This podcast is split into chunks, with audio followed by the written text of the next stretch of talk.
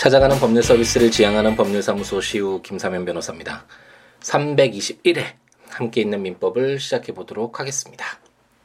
요즘 날씨가 너무 좋죠. 이제 어, 우리나라에서 가장 좋은 날씨라고 할 수 있겠네요. 이제 봄과 가을이 일반적으로 가장 좋은 날씨라고 하는데 요즘엔 그 간격들이 굉장히 좀 짧아졌죠. 그래서 겨울에서 아 이제 조금 어, 추워진 것이 이제 수음이 좀 사라졌다. 동장군이 이제 갔다라고 생각이 되면 또 너무 더워지는 경향이 있고 아 이제 너무 덥다가 좀 선선해지는 것 같다. 그러면 벌써 이제 겨울이 다가와서 또 추위에 떨고 있는 우리를 발견하곤 하죠. 에, 그렇긴 하지만 에, 그래도 그 짧은 시간이나마 아, 우리에게 에, 봄과 가을이라는 시간은 너무 춥지도 너무 춥, 어, 덥지도 않은 자연과 함께 할 수 있는 그런 기회를 부여하는 굉장히 소중한 시간들이라는 생각이 들고 아, 요즘에 주말이나 또 아침 시간에 새벽에 이제 저수지 그 집 근처에 저수지를 한 두 바퀴 정도 이렇게 돌고 있는데 아, 너무 좋은 날씨와 이제 막 아, 파릇파릇 어, 생동감이 넘치는 그 자연들 뭐 풀이나 나무나 그, 어, 그, 그 저수지에서 이제 살고 있는 생물들, 뭐 오리들도 있고 어, 여러 가지 물고기들 더 힘, 힘차게 헤엄치는 것 같은데 아, 살아있는 느낌이 굉장히 많이 묻어나는 아, 요즘이 아닌가라는 생각이 듭니다. 근데 어제 아침에는 이제 두 바퀴를 이렇게 돌다가 아 이제 BBC 방송을 들으면서 이렇게 도는데 갑자기 그런 생각이 들더라고요. 아, 아 이제 겨울이 갑자기 좀 아, 그리워진다고 해야 되나요? 아 그런 생각이 들면서 아 이제 에, 조금 있으면 벌써 아 이렇게 에, 봄이 찾아오고 여름이 오고 있는 것처럼 아 겨울이 곧 찾아오겠구나. 또 겨울이 되면 이 저수지를 돌고 있겠지라는 아 그런 생각이 아 이게 또 아, 불현듯이 이렇게 들더라고요. 항상 아, 순환되는 우리 자연들 바라보면서 아, 여러 가지 감정들이 교차되는 아, 그런 또 요즘이기도 하고 저에게도 굉장히 소중하게 느껴지는 그런 순간들이 아닌가라는 생각이 듭니다. 함께 있는 민법으로 돌아와야겠죠. 어, 우리가 지금 이제 거의 마무리가 되어 가는데 에, 이제 상속편 아, 마무리를 짓고 있는데 상속과 관련된 내용을 모두 공부를 했고 아, 상속과 관련이 되어 있지만 아, 피상속인이 그 사망함으로 인해서 에, 무조건적으로 이제 법에 정해진 에, 상속인의 순위에 따라서 포괄적으로 재산이 승계되는 에, 그거 외에 에, 사망하기 전에 자신의 의사를 정확하게 에, 표시를 하고 그 사망한 이유로 그 자의 그 사망한 자의 의사에 따라서 어떤 법률 효과가 발생토록 하는 아, 이런 유언과 관련된 내용을 우리가 지금 공부를 하고 있습니다. 그래서 유언과 관련돼서도 어, 사망한 자는 죽은 자는 말이 없기 때문에 에, 진정으로 그 자의 의사가 진정한 의사가 담겼는지를 확인할 수 있는 아, 그런 좀 엄격한 요건이 필요하고 그렇기 때문에 유언은 민법에서 규정하고 있는 대, 다섯 가지의 방식이 아니면 유언 아, 유언으로 인정받지 못한다라는 설명을 드렸죠. 그래서 그 다섯 가지 방법이 무엇인지 그리고 어, 유언이 성립됐을 때 어떤 효력이 부여되는지와 관련된 내용을 지금까지 공부했고 이제 오늘과 내일 에, 그리고 어, 그 다음 시간까지 한 3회에 걸쳐서 읽으면 아, 가장 중요한 내용이라고 할 수 있겠죠. 유언의 성립과 아, 그로 인한 유언의 효력 이 부분이 가장 중요한 아, 내용이라 할 수 있겠죠. 그래서 아, 그와 관련된 내용도 이제 마무리 짓게 되겠습니다. 그래서 이제 유언이 마무리되면 유류분과 관련된 아, 다섯 개인가요? 여섯 개의 간단한 아, 조문을 읽고 아, 이제 친조편도 마무리가 되겠죠. 그러면 우리가 아 처음에 민법 총칙 예, 법원이 무엇인지 이게 대법원이나 고등법원이 아니다라는 약간 썰렁한 농담으로 시작했던 게 벌써 4년이나 저의 일인데 아 1118개 이 방대한 조문을 아, 이제 마무리 짓게 되겠습니다. 이 함께 있는 민법을 하다 보니까 오히려 아, 더 많이 시간이라는 것에 대해서 생각을 해보게 되는 것 같아요. 아, 4년이라는 시간이 정말 빨리 갔구나라는 생각도 들고 또 함께 있는 민법 어떨 땐 열심히 하고 또 어떨 때는 또 어, 쉬기도 하고 또 깨병을 부리고 또 게으름을 아, 피우기도 하면서 이렇게 시간 보내다가 2018년도 이제 1월이 시작되면서 1월 1일이 시작되면서 아, 월요일부터 금요일까지 오전에 여러분을 매일 찾아뵙겠다라고 약속했던 것이 정말 어제 같은데 아, 되게 상투적인 표현이긴 하지만 어쨌든 어제 같은데 벌써 2018년 5월 14일 또 5월에 중순이 다 달았잖아요. 2018년 5월 15일 아침이죠. 아, 거의 중순은 5월도 중간 지점까지 왔으니 아, 이제 거의 또 2018년 6월 달 바로 앞에 두고 있잖아요. 그럼 또 절반이 왔다는 얘기인데 아, 정말 시간이 아, 빨리 가는구나. 아, 이렇게 자연이 변화되어 가는 것처럼 아, 우리가 아, 이렇게 만들어 놓은 아, 인류의 어떤 역 역이라고 하죠. 그 뭐 역학을 그래서 이런 어떤 시간의 흐름이나 이렇게 계절의 변화나 아, 이런 것들 연구를 하는 것이 역학이라고 하는데 이런 어떻든 이런 아, 시간의 예, 변화가 정말 아, 빠르게 빠르게 지나가고 있구나라는 것을 함께 있는 민법 하면서 이렇게 계속 되돌아보게 되니까 아, 더 느끼게 되는 아, 것 같습니다. 아, 너무 감성적으로 빠지죠. 요즘에 갈수록 이제 마무리가 아, 될 시간이 돼서 그런지 예, 그래도 아, 다시 이 감상적인 면은 아, 잠시 접어두고 아, 이제 우리가 아까 말씀드렸던 것이 처럼 어, 말씀드렸던 것처럼 이제 상속 편에 거의 마무리를 향해서 또 달려가고 있는데 유언의 효력을 공부를 하고 있죠.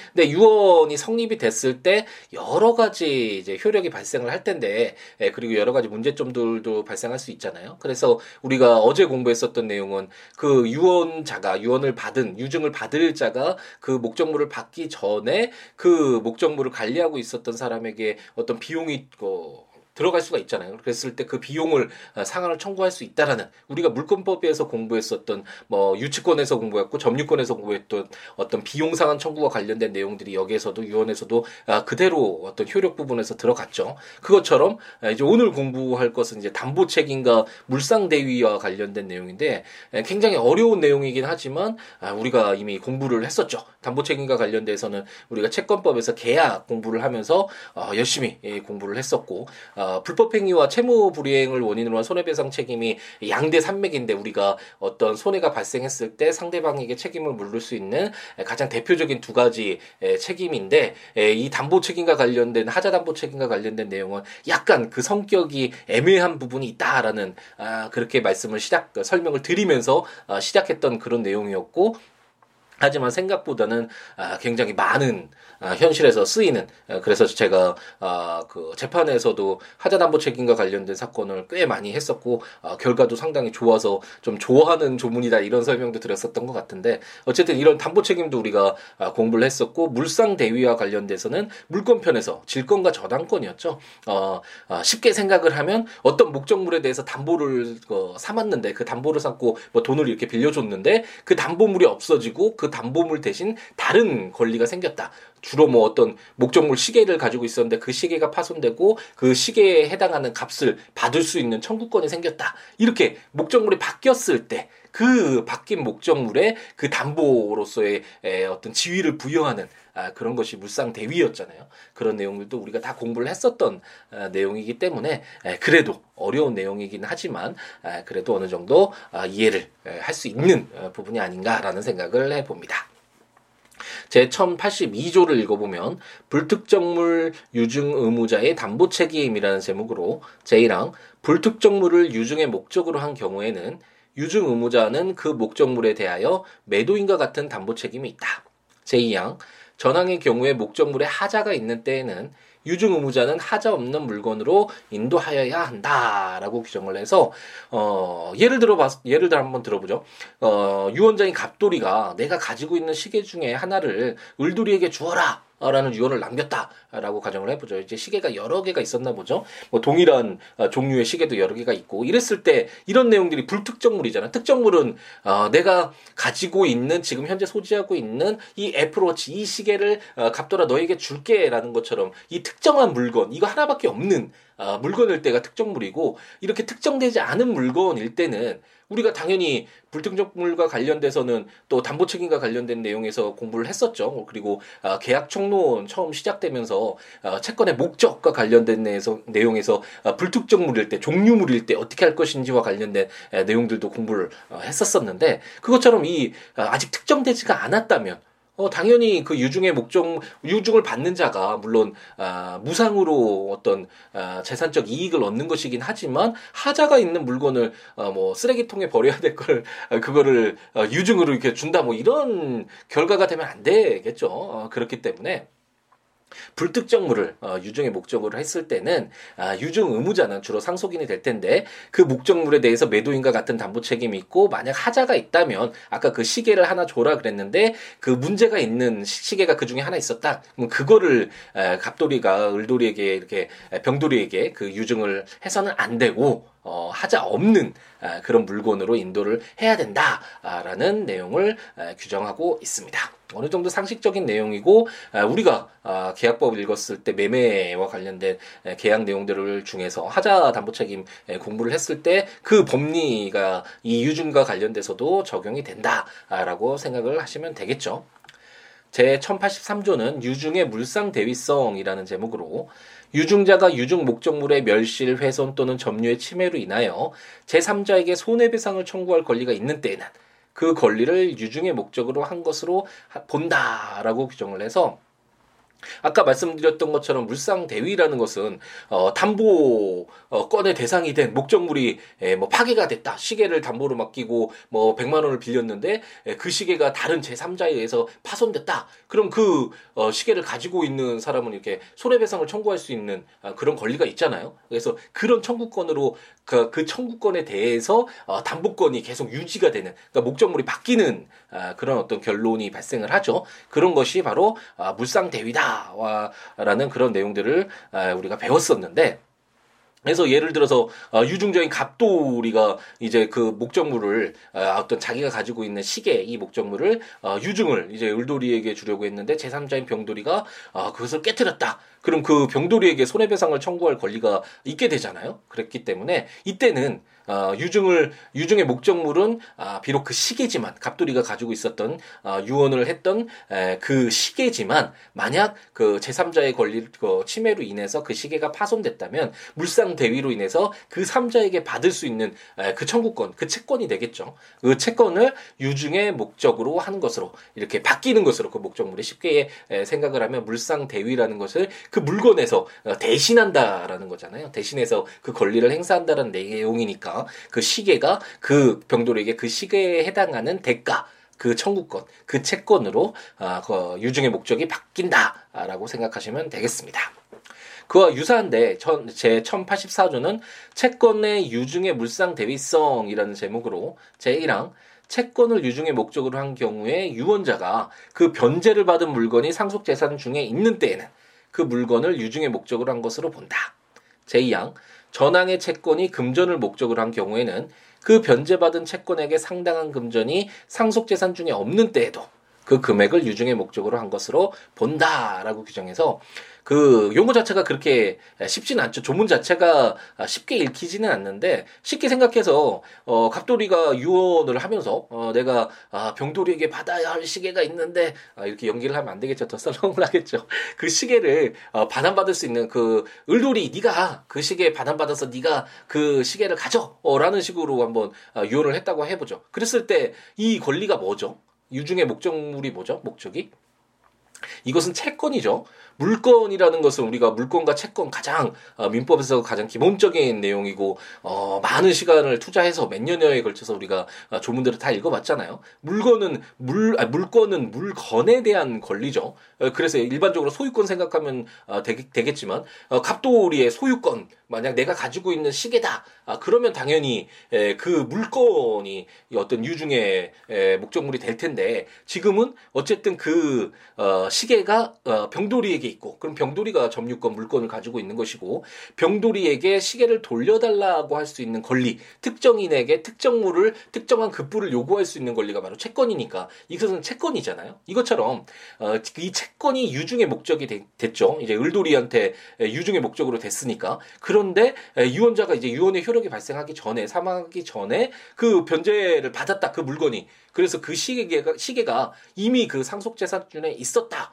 어, 그러면 그 채권을 어, 유중의 목적으로 할 필요가 없겠죠. 울돌이가 병돌이한테 가서 그 시계 나한테 주라 그래서 갑돌이가 이렇게 얘기할 필요 없잖아요. 그래서 그 상속재산 중에 있었을 때는 그 채권이 아니라 그 물건, 그 시계가 유중의 목적으로 된다라고 생각하면 되겠고, 뭐 100만 원을 만약 받아야 될 에, 갑돌이가 병돌이에게 에, 그런 채권이 있었다. 그래서 그 채권 네가 가져라 100만 원 네가 받아라라고 채권이었다고 하더라도 이미 만약 변제를 받았다 100만 원을 그러면 당연히 그 상속 재산 중에 에, 있는 것으로 보는 것이 맞겠죠. 하지만 만약 그 그 뭐 갑돌이가 사망하기 전에 썼던지 아니면 상속인이 뭐 처분을 하든지 해서 50만 원만 남아 있다. 그랬을 때 과연 그 채권이 유증의 목적으로 계속 남아 있는 것으로 볼 것인가? 아니면 아, 이미 변제를 다 받았으니까 그거는 유증의 목적이 아예 바뀌었기 때문에 그 금액 뭐 50만 원 남았더라도 그 50만 원에 한해서 어, 유증의 목적으로 할 것인가 가 어떤 기준이 필요하겠죠. 음, 그랬을 때 당연히 그 채무자는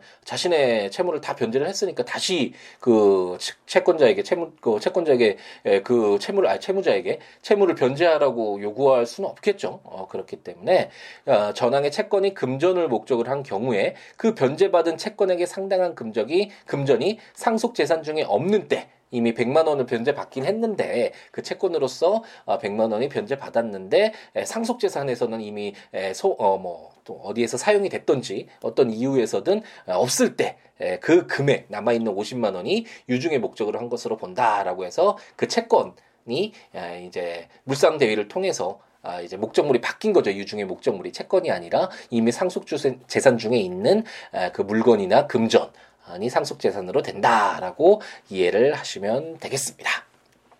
오늘 내용이 그렇게 쉽지는 않았는데 에, 예, 우리가 처음 공부를 했다면 어 이게 무슨 내용이지 도대체 무슨 말이지 담보 책임 물상 대위 어 이 용어 자체도 굉장히 에, 친숙하지 않을 뿐만 아니라 생소해서 그 내용 파악도 굉장히 어려운 부분이 있었을 텐데 우리가 계약법이나 물권법에서 다 공부를 했던 내용이죠. 에, 물론 기억이 거의 안 날 가능성이 큰데 에, 제가 말씀드리는 이 설명으로 이해를 하면 아 당연히 뭐 쉽게 어느 정도 아 이게 이런 내용이었지라는 것을 떠올리면서 아, 이해하실 수 있지 않을까. 라는 생각을 가져봅니다. 조문들 한번 읽어보시면서 한번 아, 제가 거짓말을 하고 있는지 한번 어, 계약법의 매매에서 하자 담보 책임과 관련된 내용들도 한번 보시고 물권법에서 우리가 물상 대위와 관련된 내용이 에, 정말 나왔는지 이도 한번 확인해 보면서 아, 읽으면 도움이 되겠죠. 그래서 국가법령정보센터에서 조문 참고하시면서 아, 들으셔도 좋을 것 같고 제가 전자책으로 발간한 함께 있는 민법 또는 제 블로그 siwo.com siwo.net siwoolaw.com.net에 해당 조문과 설명들 참고하시면서 아, 들으시면 좋을 것 같습니다. 그 외에 여러 가지 뭐 살아가는 이야기라든지 뭐 어떠한 내용이라도 좋으니까요. siwo.com, siwo.net 또는 siabooks.com, siabooks.com 블로그나 026959-9970 전화나 siwo 골뱅이 gmail.com 메일이나 트위터나 페이스북에 siwo에 오셔서 여러 가지 이야기 함께 나누면서 아, 함께하는 즐거움 에, 함께했으면 좋겠습니다. 함께라는 아, 그 단어를 굉장히 좋아해서 아, 오늘 함께라는 말이 많이 나오네요. 아, 어쨌든 더불어서 함께 살아가고 있잖아요. 이 동시대 이 같은 공간에서 살아간다는 건 정말 큰 인연이죠. 뭐 불교적인 그런 범 뭐 어떤 종교적인 내용을 끌어오지 않더라도 아 정말 소중한 인연이구나. 이 수많은 어떤 인류의 역사 뭐 우리가 동물일 수도 있었을 텐데 어쨌든 인류로 태어나서 이 수많은 역사 속에서 그리고 수많은 공간 중에서 이 공간과 이 시간에 우리가 또 함께 있는 민법이라는 이런 매개체를 통해서 같이 에, 연결이 되어 있다는 거, 아, 소통이 되고 있고 교감이 되고 있다라는 거는 에, 정말 큰 인연이 아닌가라는 생각이 에, 듭니다. 오늘 하루도 행복 가득하게 채우셔야 되겠죠. 2018년 5월 15일 아, 정말 또 행복 가득하게 채우시면서 아, 오늘 하루도 후회 없도록 지나가는 아, 다시 오지 않을 시간들이니까 순간순간 열정 가득하게 행복 가득하게 채우는 우리였으면 좋겠습니다. 오늘 하루도 행복 가득하게 채우시기 바랍니다. 감사합니다.